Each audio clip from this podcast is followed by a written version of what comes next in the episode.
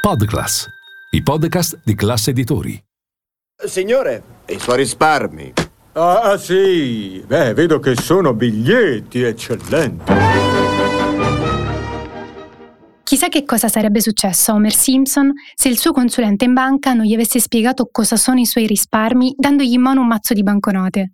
Questa scena divertente dei Simpson insegna un aspetto importante del risparmio, individuare le persone giuste che possono dare consigli utili su come investire. La verità è che quando si è giovani non è facile mettere da parte dei soldi, ma anche quando ci si riesce i dubbi sono diversi. Quali sono i primi passi? A chi posso chiedere consiglio? E soprattutto, di chi mi posso fidare?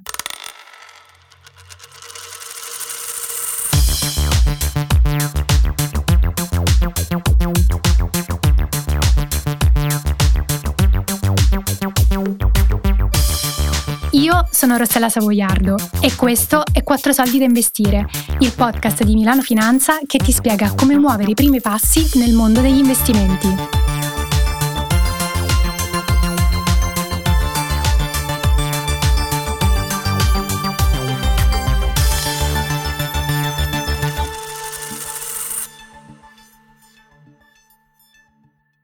Per ottenere consigli di investimento è possibile fare affidamento su diverse figure e risorse disponibili su disperati canali di informazione. Abbiamo chiesto una mano per orientarci in questo mondo a Giuseppe Codazzi, che è uno dei project manager di Gimme5, una fintech del gruppo di gestione di risparmio A come A.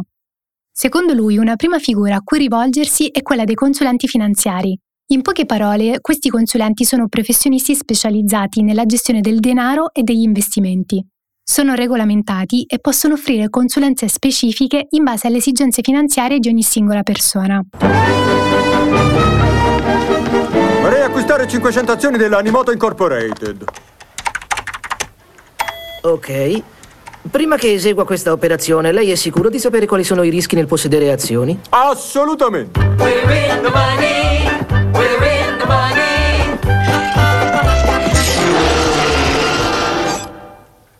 L'ha sentito lo scimmione? Esegua. Ecco, in questo caso l'uomo a cui si è rivolto Homer non è stato un buon consulente.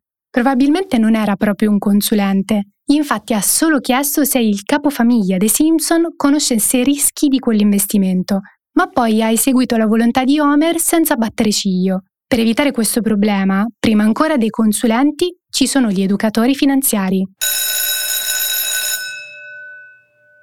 Niente paura, non si tratta di noiose lezioni con libri da studiare, esami e strane formule da imparare a memoria. Gli educatori sono professionisti che sia online sia offline offrono nozioni di educazione finanziaria per investire il proprio denaro con consapevolezza, un po' come vuole fare questo podcast. Ragazzi, sono veramente euforico. Attenzione però a distinguere gli educatori dai famigerati truffatori, meglio noti come i guru di Dubai, che anziché fornire informazioni su come investire, risparmiare e pianificare per il futuro, promettono cose impossibili, come ad esempio che in un mese si possono guadagnare 100.000 euro solo premendo due tasti sullo schermo dello smartphone. Questa è una cosa impossibile. Se qualcuno ve lo dovesse dire, beh, cambiate canale oppure uscite subito dalla stanza. State perdendo tempo e soprattutto quello che vi viene detto è molto pericoloso.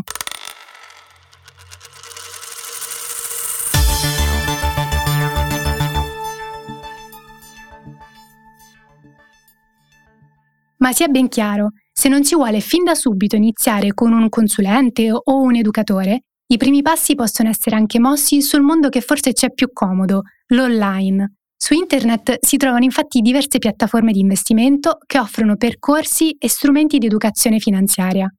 Una simulazione del tutto gratuita che vale la pena provare è il simulatore di borsa italiana. Per intenderci, è un servizio che ti permette di fare, senza usare soldi veri, operazioni di trading su azioni, obbligazioni o altri prodotti, creando un portafoglio di investimento virtuale e ti consente anche di seguire l'andamento dei titoli come se avessi realmente investito. La cosa bella è che questa simulazione puoi farla anche se non hai un euro, solo per capire un po' come funzionano le regole del gioco e testare quanto ne capisci davvero di investimenti. Ma come funziona? Basta creare uno o più portafogli, nel quale potete comprare e vendere titoli, impostare gli alert, visualizzare l'andamento dei titoli che avete scelto tramite grafici, oppure semplicemente tenere sott'occhio gli strumenti che vi interessano. E sul sito di Borsa Italiana trovate davvero di tutto. Se volete per esempio l'elenco completo di tutti gli ETF in cui potete investire, basta navigare un po' nella sezione dedicata e troverete tutto quello che state cercando quelli dedicati alle imprese industriali, per esempio, oppure quelli sulle banche, quelli sulla tecnologia, sull'economia circolare, sull'economia dei mari, sulla moda, sul lusso, insomma su tutto, che sia in vendita legalmente si intende. Oltre ai canali ufficiali di Borsa Italiana si possono trovare anche canali governativi. Il Ministero dell'Economia, ad esempio, fornisce diversi strumenti online che spiegano i principi che governano il mondo degli investimenti e gli strumenti disponibili. Ultimo, ma non per importanza, anzi direi che in questo caso è proprio il primo, primissimo passo. Bisogna informarsi. Come? Libri, corsi, podcast, siti di informazione, giornali? Rimanere sempre aggiornati tramite i tanti strumenti oggi a nostra disposizione è fondamentale per delle scelte consapevoli di investimento. In ogni caso, indipendentemente dalla fonte di consulenza scelta, è sempre importante fare una ricerca diligente e verificare l'affidabilità e la competenza della persona o della risorsa in cui si confida. Inoltre è fondamentale avere una comprensione di base delle opzioni di investimento e dei rischi associati per poter prendere delle decisioni consapevolmente. Pinocchio sei proprio un burattino! E pensare che le tue 5 monete d'oro potevano diventare 1000, 2000, 10.000!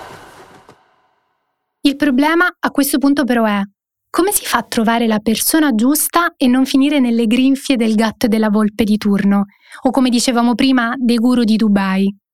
Trovare le persone giuste per ottenere consigli di investimento è un processo importante che influenzerà la vostra capacità di prendere decisioni finanziarie.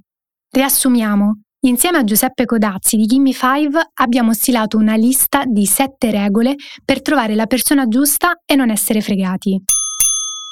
1. Definisci i tuoi obiettivi finanziari.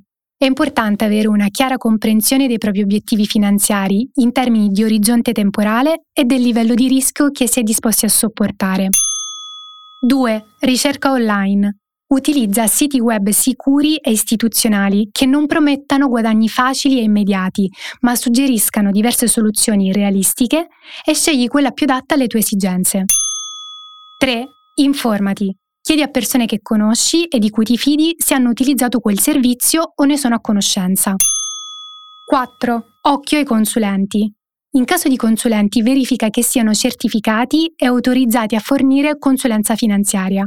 Alcune tra le certificazioni più diffuse sono per esempio la certificazione finanziaria professionale e la certificazione finanziaria autonoma. 5. Controlla l'esperienza e la reputazione del consulente che si propone di gestire il denaro cerca recensioni online e fai ricerche per scoprire se ci sono state controversie o lamentele. 6. La trasparenza è un buon segnale. Assicurati di comprendere nel dettaglio i costi e i servizi offerti dallo strumento o dal professionista. 7. Confronta le opzioni. Comprendi appieno i vantaggi e gli svantaggi di ciascun servizio o di ciascun esperto prima di scegliere quello che meglio si adatta alle tue esigenze. Se ognuno di questi passaggi è stato davvero superato, allora è probabile che quella persona sia quella giusta e potrà aiutarti davvero. Molto bene, adesso è ora di iniziare a investire.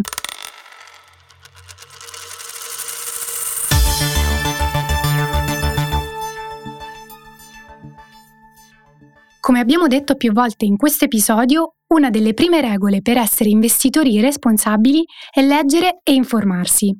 La prima fonte, come succede anche per altri temi come la cronaca o la politica, sono sempre i giornali. Un esempio è Milano Finanza.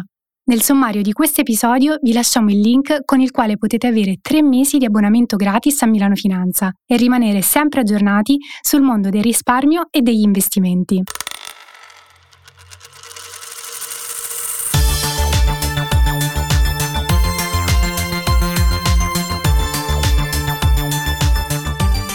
Quattro soldi da investire è un podcast di Podclass, classe editori, a cura della redazione di Milano Finanza.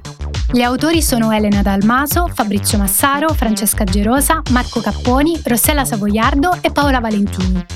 La voce narrante è di Rossella Savoiardo, l'editing dei testi è di Marco Capponi, la supervisione editoriale è del vice direttore di Milano Finanza Fabrizio Massaro.